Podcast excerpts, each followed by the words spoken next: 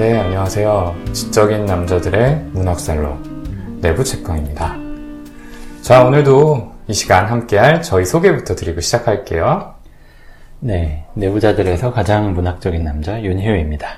예, 그리고 저는 가장 지적인 남자 우동훈입니다. 예, 뭐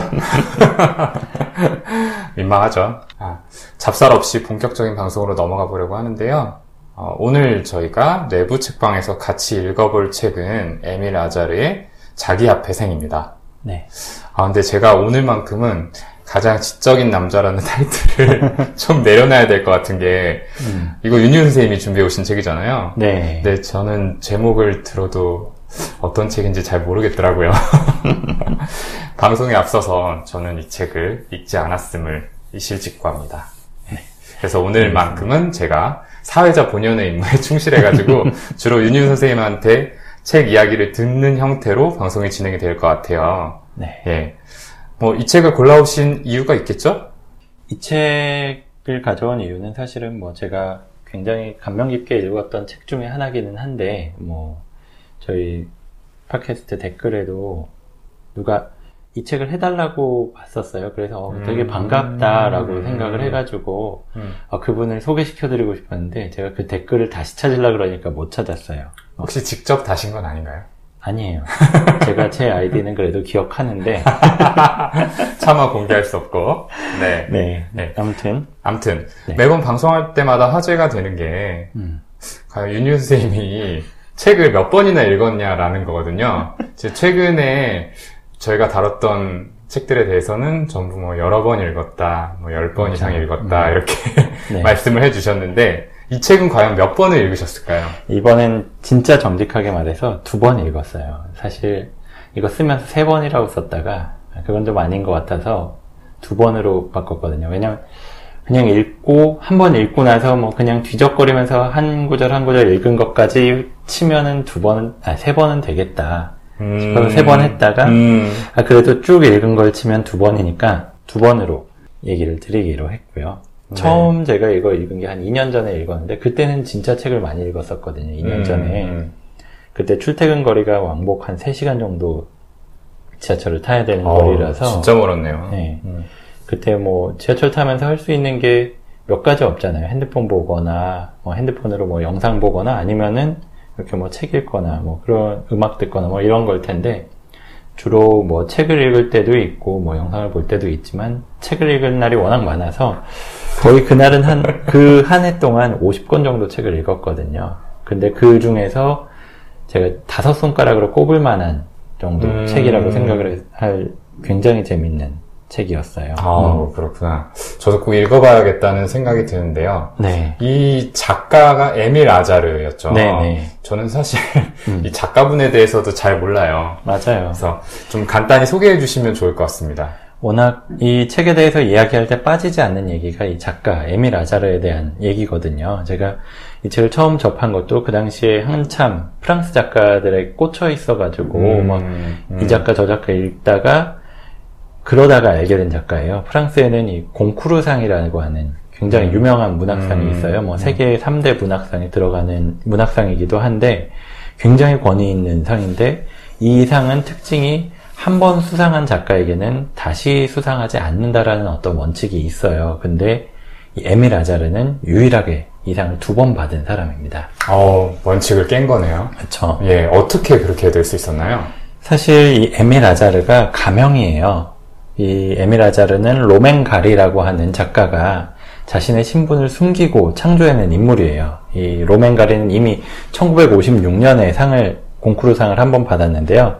그 뒤로도 많은 소설을 써서 발표를 했는데 어느 순간 프랑스의 평론가들이 로멘 가리는 끝났다. 이제 더 이상 새로운 글을 쓸 힘이 남아있지 않다. 뭐 이런 이야기들을 하는 걸 들은 거예요. 음, 그래서 스스로도 굉장히 자괴감에 들고 뭐 실망도 했다가 분노도 했다가 아 익명으로 한번 글을 써보자 이런 마음을 먹고 탄생시킨 인물이 바로 에밀 아자르거든요. 음, 음. 그가 에밀 아자르라는 이름으로 발표한 두 번째 소설이 이 자기 앞에 생인데 그는 이 책으로 1975년에 두 번째 공쿠르상을 받아요. 그래서 아, 나는 한 번 받았으니까라는 이유도 있겠지만 이런 평론가들이 주는 상을 받고 싶지 않아가지고 음. 뭐 밝히진 않고 자기가 에밀 아자르다, 로맨가리가 에밀 아자르다는 밝히진 않은 채 거절하는 메일을 편지를 써가지고 음. 보냈지만 뭐 공쿠르상 위원회에서는 그래도 결정을 번복하지 않고 수상을 했다고 그래요. 음. 그래서 끝까지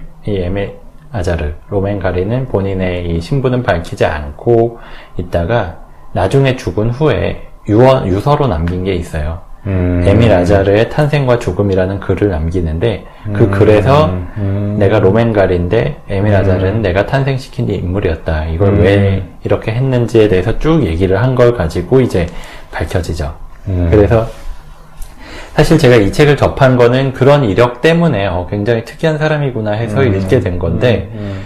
그게 너무 유명한 거예요. 그 일화 자체가. 그래서 음. 이 책에 대한 내용을 아무리 검색해봐도 사실은 그 내용들이 더 많이 나올 거예요. 이 작가의 이력에 대해서. 근데 음, 음. 이책 자체가 사실은 굉장히 감동적이고 재밌고 그렇거든요. 음, 그래서 음, 음. 그 가치가 좀 낮게 평가되는 거 아닌가 하는 생각 때문에 속상하기도 했지만 또 음. 한편으로는 그렇기 때문에 내가 이 책을 읽을 수 있었구나 하는 어떤 좋은 생각도 들고요. 그래서 이 방송을 듣는 청취자분들이나 어, 뭐 우동 선생님도 시간이 될 때 한번 읽어보시기를 권하고 싶습니다. 네, 어, 정말. 이 책에 대해서 극찬을 하셔서, 네. 저도 좀 호기심이 많이 생기는데, 일단은 우리가 오늘 얘기를 나누기 위해서 이 책이 어떤 내용인지 좀 알아야 될 것 같아요. 네. 그 부분에 대해서도 간단히 소개 부탁드릴게요. 네. 일단 주인공은 14살 소년 모모. 뭐 처음에는 10살이라고 나오다가 나중에 사실은 14살이었다 이렇게 밝혀지는 주인공이 나오고요. 음, 그리고 그를 키우는 나이든 로자라는 아줌마가 나와요. 그 모모는 아마도 이슬람계 아이인데요. 이 아마도라는 표현을 한 건 모모의 어머니가 그 어머니는 창녀였는데 이 로자 아줌마한테 모모를 맡기면서 이름이 모하메드다. 무슬림으로 키워달라. 이런 부탁을 했기 때문에 이슬람계일 거라고 추정을 하는 거고요. 그리고 로자 아줌마는 나이든 유대인 아줌마고 젊은 시절에는 그녀 역시나 창녀였고 나중엔 창녀의 아이들을 돌봐주면서 살아가는 여인이에요. 뭐그 외에도 뭐 여러 인물들이 등장해요. 무슬림의 독신 하밀 할아버지라든지 아프리카 출신의 성전환을 한 전직 복서인 롤라 아줌마 그리고 같이 빈민가에 사는 뭐 집 한 채 10명 넘게 살고 있고 뭐 화장실 하나를 몇십 명이 쓰는 아프리카계 뭐 무슬림 유대인, 창녀, 포주 뭐 이런 사람들이 주요 등장인물로 나옵니다. 아, 네. 이 등장인물들에 대한 설명을 들으면은, 뭐, 어떤 좀 사회에서 소외받는 계층의 사람들에 관한 이야기인 것 같아요. 그렇죠. 그렇다면은 이 소설의 분위기가 좀 무겁고 슬프고 아마 그렇지 않을까라고 짐작을 해볼 수 있을 것 같은데 맞아요. 맞나요? 사실 그런 생각이 들어요. 그리고 실제로 슬프긴 해요. 책 내용 전체적으로 무겁고 그런 것들도 있지만 꼭 그렇지만은 않더라고요. 뭐 음. 나도 모르게 울컥하는 장면이 한두 군데가 아니긴 하지만 근데 소설의 분위기 자체가 굉장히 그렇게 무겁지는 않아요. 어쩌면 음, 이 음. 14살짜리 소년의 시각으로 보다 보니까 그럴 수 있겠다는 생각도 들지만 정말 뭐 과장된 슬픔이나 무거움 이런 게 느껴지진 않고 있는 그대로의 어떤 짠함이라고 해야 될까요? 뭐 그런 게 느껴지는 소설이었어요. 뭐 제가 이번에 두 번째로 읽었다고 말씀드렸는데 뭐 조만간에 뭐 한 1, 2년 정도 뒤가 되겠지만 그쯤에 한 번 더 읽어보고 싶은 마음이 들기도 하고요. 음, 네, 좋습니다. 그렇다면은 작가와 책에 대한 소개는 이 정도로 하고요. 본격적인 내용으로 들어가도록 할게요. 선생님께서 첫 번째 부분 낭독해 주시겠습니다. 그 소동이 있은 다음날 로자 아줌마가 제일 먼저 한 일은 내 머리가 돈 게 아닌지 알아보려고 카츠 선생님에게 데려간 일이었다. 그녀는 카츠 선생님에게 대부분의 아랍인들이 그런 것처럼 내가 매독에 걸린 게 아닐지 피를 뽑아서 검사해 봐달라고 했다. 카츠 선생님은 턱수염, 이 부르르 떨릴 정도로 화를 냈다. 그리고 로자 아줌마를 마구 야단치면서 그것은 오를레앙의 헛소문 같은 것이라고 소리질렀다. 오를레앙의 헛소문이란 기성복가게의 유태인들이 백인 여자들을 사창가에 팔아넘기려고 약을 먹인다는 것인데 사실이 아님에도 불구하고 모두들 그 소문 때문에 유태인들을 원망했고 걸핏하면 유태인들을 들먹이곤 했다. 로자 아줌마의 흥분은 사그라들 줄 몰랐다. 대체 무슨 일이 있었습니까? 얘가 500프랑을 받아주었는데 글쎄 그걸 하수구에 쳐넣었다잖아요. 그것이 이 아이의 첫 발작인가요? 로자 아줌마는 대답을 못하고 나만 불끄러미 바라보았다. 나는 슬펐다. 나는 다른 사람을 고통스럽게 하고 싶은 마음은 조금도 없었다. 의사 선생님, 제발 이 아이를 잘 좀 진찰해 주세요. 선생님께서는 제게 심장이 나쁘니 흥분하지 말라고 하시지만요. 저 아이는 자기가 세상에서 제일 소중하게 여기던 개를 팔았고 그 대가로 받은 500프랑이나 되는 돈을 하수구에 쳐넣었다고요. 아우슈비츠에서도 그런 짓은 하지 않는답니다. 이 아이는 그 개를 무척이나 사랑했다고요. 잘 때도 품고 잘 정도였어요. 그런데 그게 무슨 짓이에요? 개는 팔아버리고 판도는 버려버렸으니. 얘는 다른 애들과 달라요, 선생님. 이 아이의 피 속에 무슨 광기 같은 게 흐르는 게 아닐까요? 안심하세요, 로자 부인. 아무 일도 일어나지 않을 겁니다. 절대로요. 순간 나는 울기 시작했다. 나 역시 아무 일도 없으리라는 걸 잘 알고 있었지만 공공연하게 그런 말을 듣긴 처음이었다. 울 것 없다, 모하메드. 하지만 그래서 마음이 편해질 것 같으면 맘껏 울어도 좋아. 이 아이가 원래 잘 웁니까? 전혀요. 얘는 절대 울지 않는 아이예요. 하지만 얼마나 날 애먹이는지 몰라요. 내 속 썩는 건 하느님이나 아시죠? 그렇다면 벌써 좋아지고 있군요. 아이가 울고 있잖아요. 정상적인 아이가 되어가고 있는 겁니다. 아이를 데려오길 잘하셨어요, 로자 부인. 부인을 위해서 신경안정제를 처방해드리죠. 별건 아니지만 부인의 불안증을 없애줄 겁니다. 아, 아이들을 돌보자면 걱정거리가 끊일 날이 없답니다. 의사 선생님, 안 그러면 아이들이 당장에 불량배가 되거든요. 우리는 병원을 나와서 함께 손을 잡고 집으로 향했다. 로자 아줌마는 그렇게 누군가 함께 걷고 있는 모습을 남들에게 보이는 걸 자랑스러워했다. 그녀는 외출할 때면 항상 오랜 시간 몸치장을 했다. 그녀도 여자이고 아직 상당히 그걸 의식하고 있었던 것이다. 그러나 아무리 화장을 해도 나이는 속일 수 없었다. 로자 아줌마가 안경을 끼고 기침하는 모습은 꼭 늙은 이스라엘 개구리 같아 보였다. 장바구니를 들고 계단을 오르자면 몇 번을 쉬어야 했는지 모른다. 그럴 때면 로자 아줌마는 언젠가는 층계를 오르다 죽어 나자빠질 거라고 한탄하곤 했다. 7층까지 올라가는 게 무슨 중대한 일이라도 되느냐. 네, 낭독 잘 들어봤습니다. 어, 생각보다 좀 분량이 많은 것 같기도 한데요. 네. 어, 떤 장면인지 설명 부탁드릴게요. 네, 아, 제가 이 책을 너무 좋아하다 보니까 약간 길게 소개시켜드리고 싶은 음. 욕심에 길게 길게 좀 준비를 해왔는데요.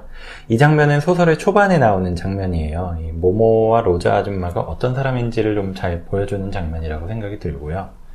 앞서 이야기한 것처럼 이 유- 무슬림인 모모를 유대인 로자 아줌마가 맡아서 키우고 있는 상황인데요. 뭐 일단 이 조합부터가 좀 아, 어떻게 저렇게 어울릴 수가 있지 싶은 그런 조합이기도 하고요.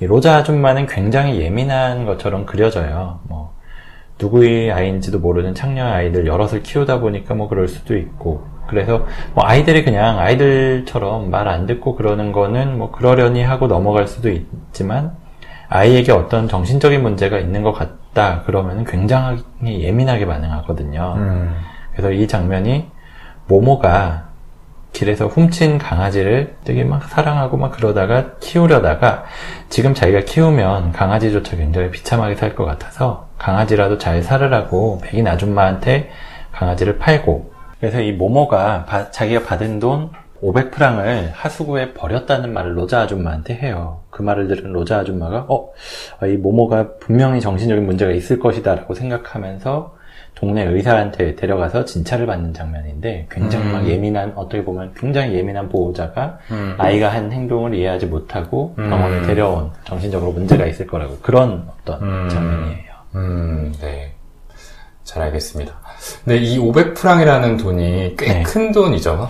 그 그쵸? 돈이 어. 여기서 나오는 게 정확하게 뭐 얼마 정도 가치인지 는 음. 모르겠지만 이 모모의 엄마가 음, 매달 모모의 어떤 생활비로 한 300프랑을 준다라는 음. 게 나오거든요. 음. 그러니까 그걸 생각해 보면 거의 한 두 달치 모모의 그렇죠. 생활비가 어, 되는 절대 거죠. 적지 않은 돈이라고 할수 있을 것 같고 네. 어쩌면은 좀 어렵게 생활하고 있는 입장에서 이런 돈을 버렸다는 음. 것 자체가 납득이 안 될 수도 있을 그쵸. 것 같아요. 어. 그래서 뭐 이런 장면을 보면은 어떻게 봤을 때 또 저희가 일하는 거하고 닮아 있는 장면이 아닌가라는 맞아요. 해봤거든요. 어. 아이가 정신적으로 이상하다 이러면서 아이 의사랑 상관없이 어머님들이 이렇게 데려오는 경우가 있잖아요, 병원으로. 그렇죠. 네. 저보다도 아마 오동훈 선생님이 더 많이 보는 장면이지 않을까 싶은데 그 네네. 소아 청소년 보시다 보니까. 근데 또 마지막 부분을 보면은 이 카츠라는 선생님, 동네 의사 선생님이 모모는 멀쩡하다, 전혀 이상이 없다라면서 오히려 이 로자 아줌마한테 신경 안정제를 처방을 하거든요. 그 장면이 아, 참 재밌다, 막 이런 생각도 했고 모모와 로자 아줌마가 어떤 사람인지를 딱 보여주는 장면이라고 생각을 해요. 왜냐하면 이 로자 아줌마가 굉장히 사실 예민하다라고 얘기했는데 그럴 수밖에 없긴 해요. 왜냐하면 유대인이라고 했잖아요. 그 음. 아줌마가 유럽에서 살면서 2차 세계대전 당시에 아우슈비츠 수용소에 끌려갔다가 살아나온 사람이에요. 그때 굉장히 악명 높은 수용소였고 정말 많은 유대인들이 끔찍한 음. 방식으로 죽임을 당했잖아요. 음, 음, 그렇죠. 야우슈비츠 하면은 인생은 아름다워. 음. 예, 그 영화가 맞아요. 이걸 배경으로 하고 있나요? 예. 그쵸. 네. 그 유대인 수용소 배경이죠. 어, 예, 제가 긴가민가 한데, 예. 좀 뭐 좋은 영화였던 것 같습니다. 네. 아무튼 뭐 얘기가 잠깐 샜는데 이 로자 아줌마는 아무튼 엄청 예민해요.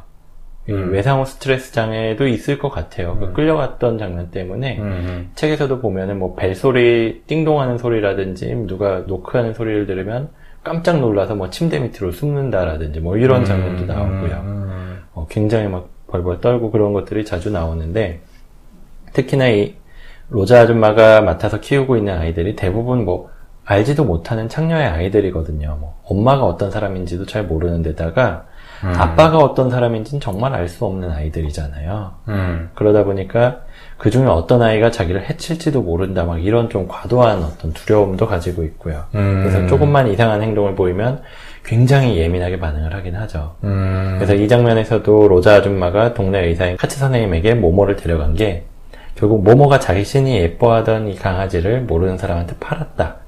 그리고 받은 돈을 길에다 버렸다. 어, 이것 때문에 모모가 미쳤다. 뭐 이렇게 음. 생각해서 데려간 거긴 하죠. 음, 그러니까 모모가 미쳤다라고 한다면은 그게 또 본인한테 어떤 해를 가할 가능성이 음. 그쵸. 있으니까 어. 걱정을 할 수밖에 없는 상황인 것 같아요. 음, 음. 그리고 일반적으로 생각하면은 예뻐하던 강아지를 다른 사람한테 팔고 그렇죠. 그걸로 대가로 받은 돈을 또 하수구에 버리고 어, 이런 과정이 좀 이상하게 느껴지긴 하거든요. 예. 이렇게 들으면은 사실 이상하긴 이상하죠. 저도 처음 딱 읽었을 때 어, 모모가 왜 그랬지? 뭐 이런 생각을 하고 해서 뭐 다시 읽어보고 막 이러긴 했는데 그러다 보니까 이제 이야기가 이해가 되더라고요. 이 모모의 음. 이야기를 차근차근 다시 들어보고 음. 그러다 보니까요. 일단 모모가 그 강아지를 굉장히 예뻐하고 좋아한 건 맞는데 모모가 사는 집은 굉장히 좁고 가난하고 먹을 것도 변변치 않거든요. 애들조차 제대로 못 먹 고 있는 상황인데 강아지까지 살면 더 지저분해지는 데다가 제대로 먹이지도 못하고 굶길 것 같아서 너무 불쌍하고 미안한 거죠. 그러다 보니까 차라리 그냥 잘 사는 집에 가서 살면 적어도 강아지가 굶을 일은 없을 거다라고 생각하고 보낸 거죠. 음, 네.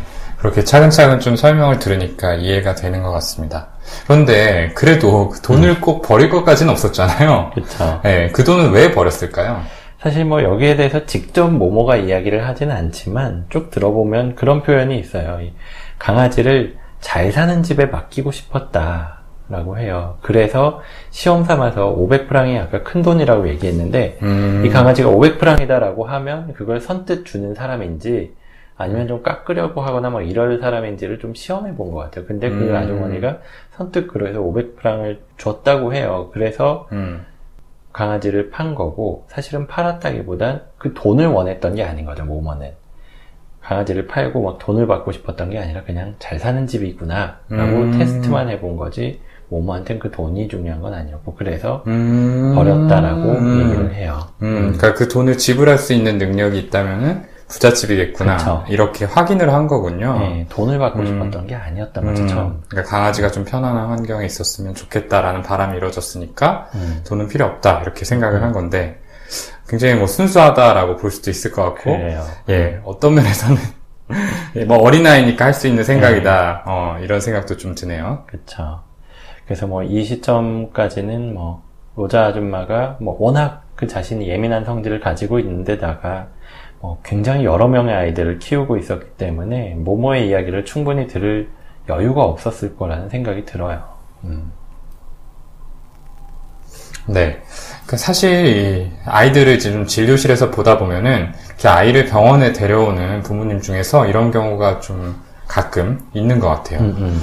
아이가 좀 이상하다고 해서 데려오는데 쭉 얘기를 듣다 보면 어, 얘가 정말 이상한가? 음. 오히려 엄마가 너무 예민해서 좀 그거를 받아들이지 못한 게 아닐까? 네. 라는 생각이 들 때가 있거든요. 음, 맞아요.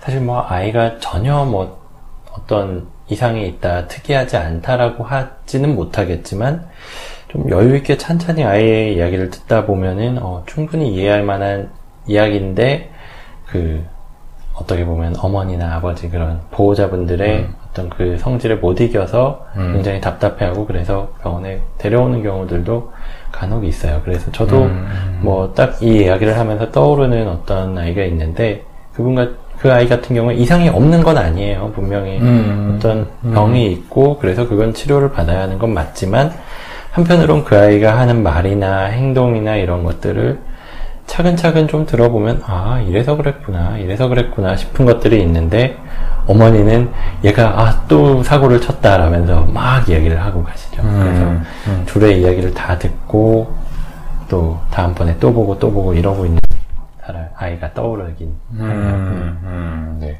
근데 뭐 또 한편으로는 어쨌든 로자 아주머니 입장을 생각을 해보면은 아 이렇게 받아들일 수밖에 없겠다. 그리고 또 아줌마가 그렇게 많은 아이들을 없는 형편의 케어를 하고 있는 상태라면은 어, 이렇게 하나하나의 마음을 이렇게 다 써가면서 살필 그쵸. 여유는 없겠다 이런 음. 생각도 들어요. 네, 그러니까 절대로 이 로자 아줌마를 또 뭐라고 할 수 있는 음. 나쁜 사람이다 이렇게 맞아요. 얘기할 수 있는 상황은 어. 더 아닌 것 같아요. 그렇죠. 네. 네.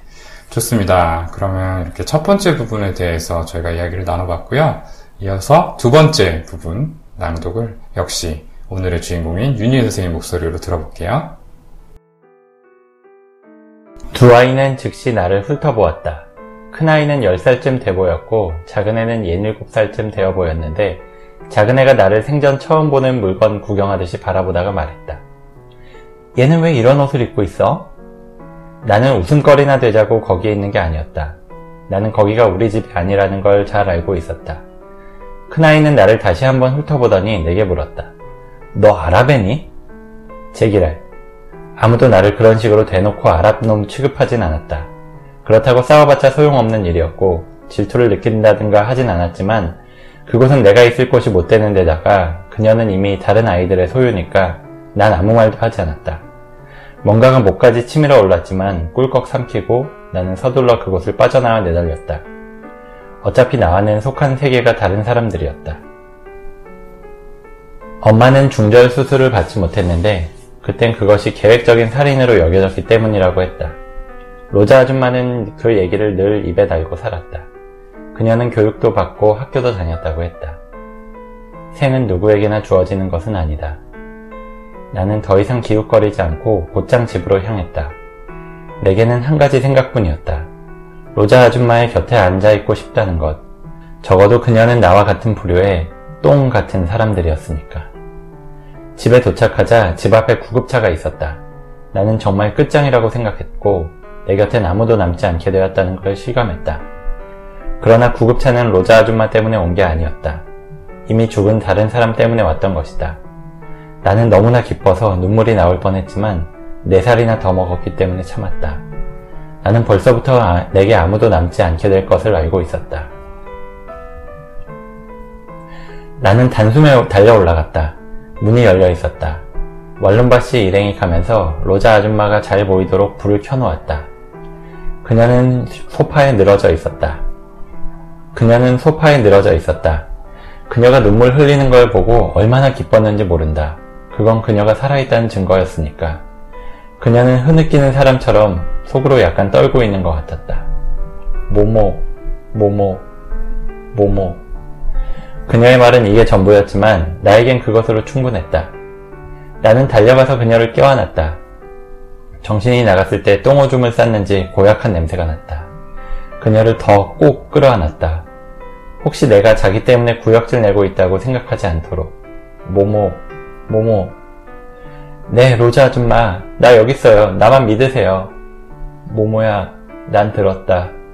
사람들이 구급차를 불렀어 날 데리러 올 거야. 아줌마 때문에 온 게 아니에요. 부아파 씨가 죽었어요. 무서워. 그게 바로 살아있다는 증거잖아요. 구급차는. 그녀는 말하는 것조차 힘들어했다. 말을 하자면 근육을 움직여야 하는데 그녀의 근육은 이미 힘이 다 빠져나간 상태였던 것이다.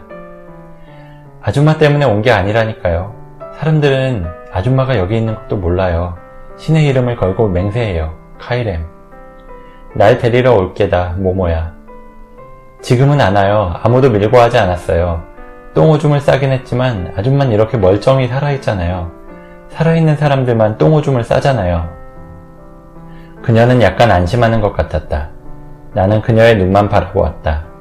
그녀의 딴 곳을 보지 않기 위해 내 말을 믿지 않을지 모르겠지만 이 유태인 요인의 눈은 정말 아름다웠다. 그녀의 입가에 희미한 미소가 어렸다. 우리끼리 얘기지만 그녀가 미소를 지으면 더 예뻐 보이는 게 아니라 그 반대였다. 얼굴의 다른 부분이 더 강조되니까 머리카락은 이미 거의 다 빠지고 없었다. 남은 걸 세어보니 지난번처럼 32가닥이었다. 로자 아줌마, 왜 내게 거짓말을 했어요? 그녀는 정말 놀라는 것 같았다. 내가? 내가 너한테 거짓말을 했다고? 14살인데 왜 10살이라고 하셨냐고요. 믿기 어렵겠지만 그녀는 정말로 얼굴이 약간 붉어졌다. 네가 내 곁을 떠날까봐 겁이 났단다, 모모야. 그래서 네 나이를 좀 줄였어. 넌 언제나 내 귀여운 아이였단다. 다른 앤 그렇게 사랑해 본 적이 없었어. 그런데 네 나이를 세어보니 겁이 났어. 네가 너무 빨리 큰 애가 되는 게 싫었던 거야. 미안하구나. 나는 와락 그녀를 끌어안았다. 한 손으로는 그녀의 손을 잡고 한 팔로는 마치 여자를 안듯이 그녀의 어깨를 감싸 안았다. 얼마 후 롤라 아줌마가 자음신의 맏형과 함께 왔다. 그들은 로자 아줌마를 일으켜서 옷을 벗기고 다시 바닥에 누인 뒤 몸을 닦아주었다. 롤라 아줌마는 로자 아줌마의 몸 구석구석에 향수를 뿌려주었다. 가발을 씌우고 기모노를 입혀서 깨끗한 침대에 누이니 한결 보기가 좋았다. 네, 낭독 잘 들어봤습니다. 예, 낭독한 내용을 들어보면은 첫 번째 대목하고는 좀 시간적인 네. 예, 차이가 있는 것 같아요. 음, 음, 아마 한참 시간이 흐른 후가 아닐까라고 생각을 했었는데 음. 이 사이에 좀 이야기가 어떻게 전개됐는지 좀 설명이 필요할 것 같습니다. 네. 앞서 이야기한 것처럼 이 로자 아줌마는 창녀의 아이들, 어떻게 보면 버림받을 수 있는 아이들을 맡아서 키우고 또 다시 돌려주거나 뭐 입양을 다른 곳으로 보내거나 이거를 계속 반복을 하고 있어요. 근데 그 음. 와중에 모모는 뭐 아무도 찾아가지도 않고 음. 아니면은 또 누구에게 입양되지도 않아요. 뭐 음. 근데 아무튼 로자 아줌마가 시간이 좀 지나고 병에 들게 돼요. 뭐 암이나 뭐 이런 병은 아니지만 대충 묘사하는 거를 보면은 뇌에 어떤 퇴행성 질환, 뭐 치매 내지는 뇌졸중이 생긴 것 같은데 음. 그게 생겨서 회복을 하기가 어려운 상태가 돼요. 뭐 정신이 멀쩡하다가도 음. 굉장히 혼란스러운 모습을 음. 보이고 음. 뭐 그런 소문이 나다 보니까 맡긴 아이를 맡겼던 엄마들이 또 아이들을 찾아가고 막 이러면서 나중에는 결국 모모하고 또 한 명의 아이밖에 남지 않은 그리고 그 나중에는 그 나머지 한 명마저도 다른 곳으로 가게 되고 음. 모모만 남은 음. 모모와 아주머니만 남은 그런 상황이 됩니다. 음.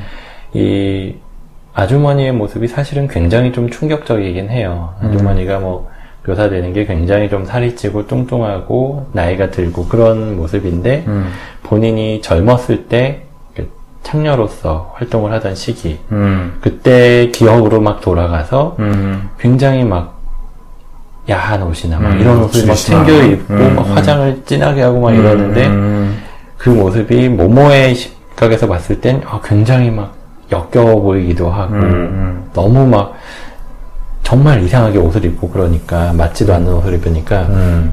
굉장히 아, 도저히 두고 볼 수 없는 그런 모습이 되기도 하고 뭐 그게 왔다 갔다 하는 과정이 나와요. 그런 중간에 또 모모의 아버지가 음. 찾아오거든요. 근데 그 음. 모모의 아버지가 찾아오고 나중에 이야기를 들어봤을 때 모모의 아버지가 어머니를 살해를 했다고 나오고 음. 그리고 모모의 아버지는 음. 그걸로 체포가 되는데 정신 감정을 받고는 정신병이 있어서 병원에 갇힌 채 한 10여 년 이상을 치료를 받고 그 다음에 나온 음. 걸로 설정이 돼 있어요. 음.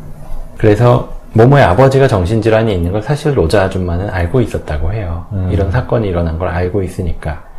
그래서 정신질환이 있는 데다가 모모의 아- 어머니를 살해한 아버지에게 보낼 수가 없다라는 생각에 그걸 숨기라고 하기도 하고 음. 모모 자신도 굉장히 뭔가 갑자기 아버지가 태어- 나타났다라고 하는데 이게 누군지도 모르겠고 두려운 마음에 자신이 뭐 다른 애다 뭐 이런 식으로 음. 포장을 해서 뭐 음.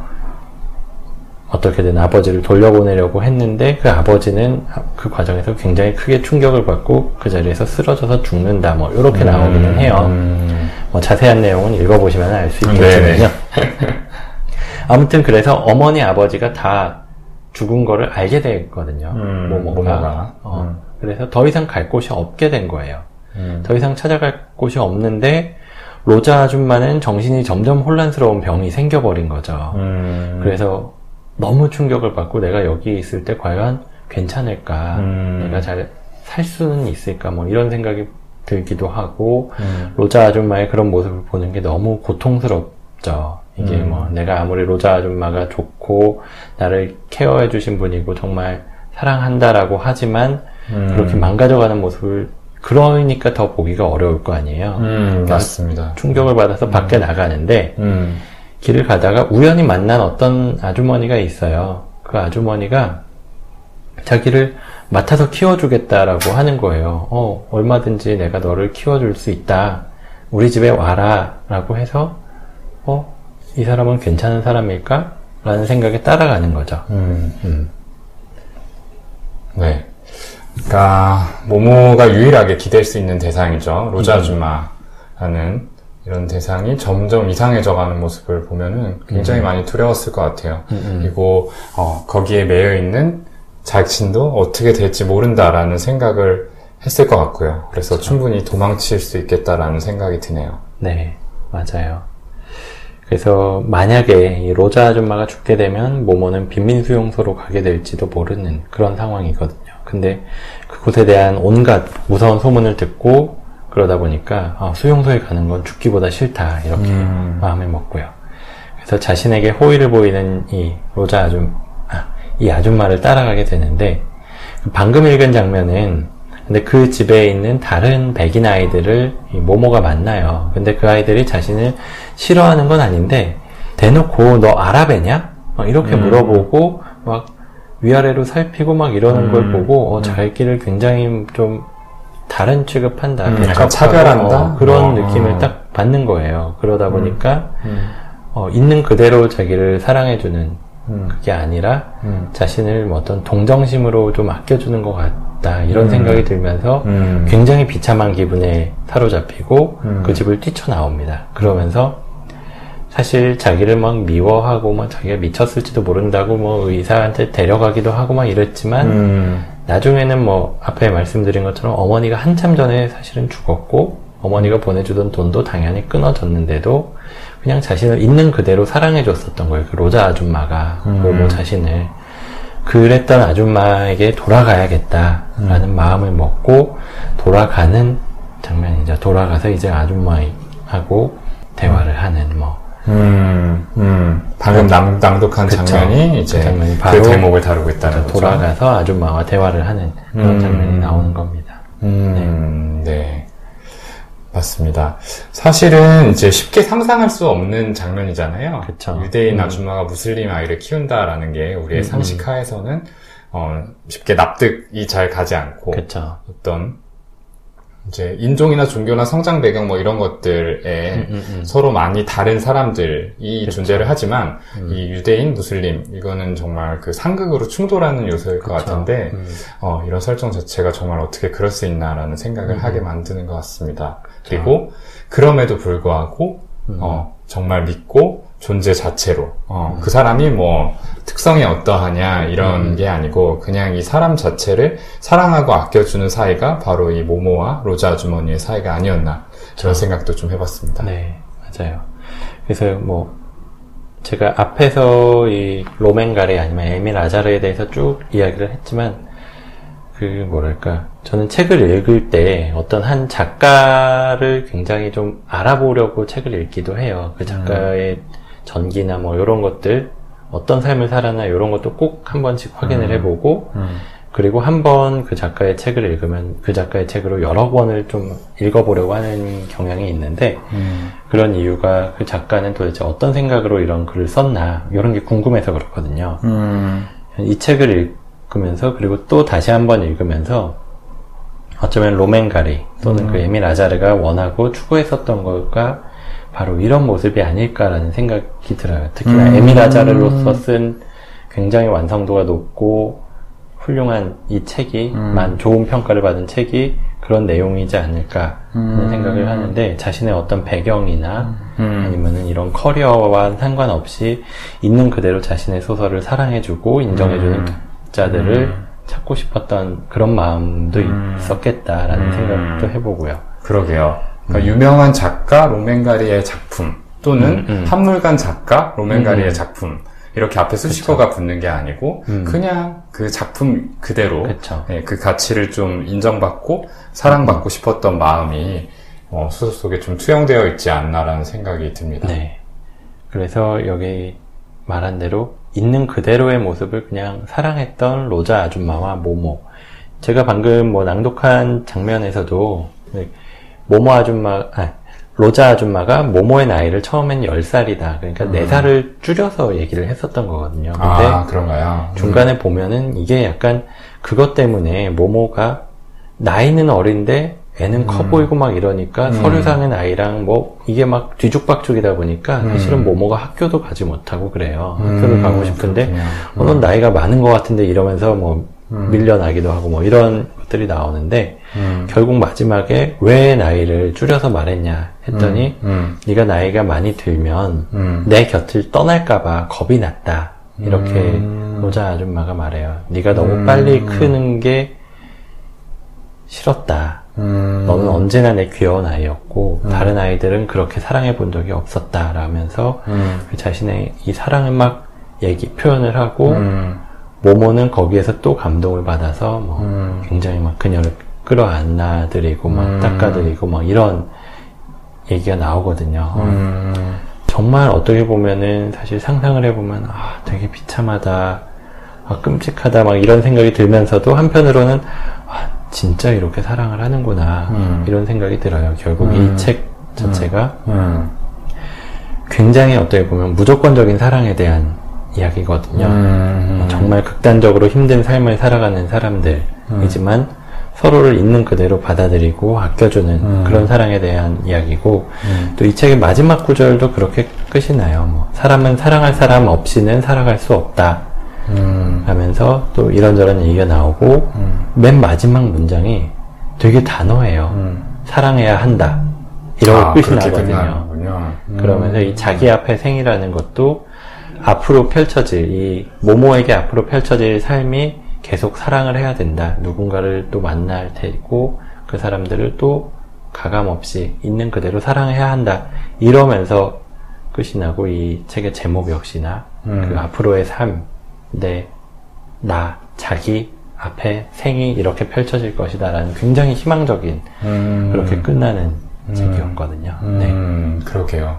뭔가 좀 여러 가지를 생각하게 만드는 내용인 것 같은데, 음. 저도 오늘 윤유 선생님 설명을 들으면서 이 책 꼭 한번 읽어봐야 되겠다라는 생각이 듭니다. 네. 아마도 듣고 계신 청취자분들 중에서 아직 이 책을 또 접하신 분이, 어, 접하지 않으신 분이 계신다면은, 음. 예, 또 이번 기회에 좋은 작품을 한번 접해보시기를 권유드립니다. 네, 좋습니다.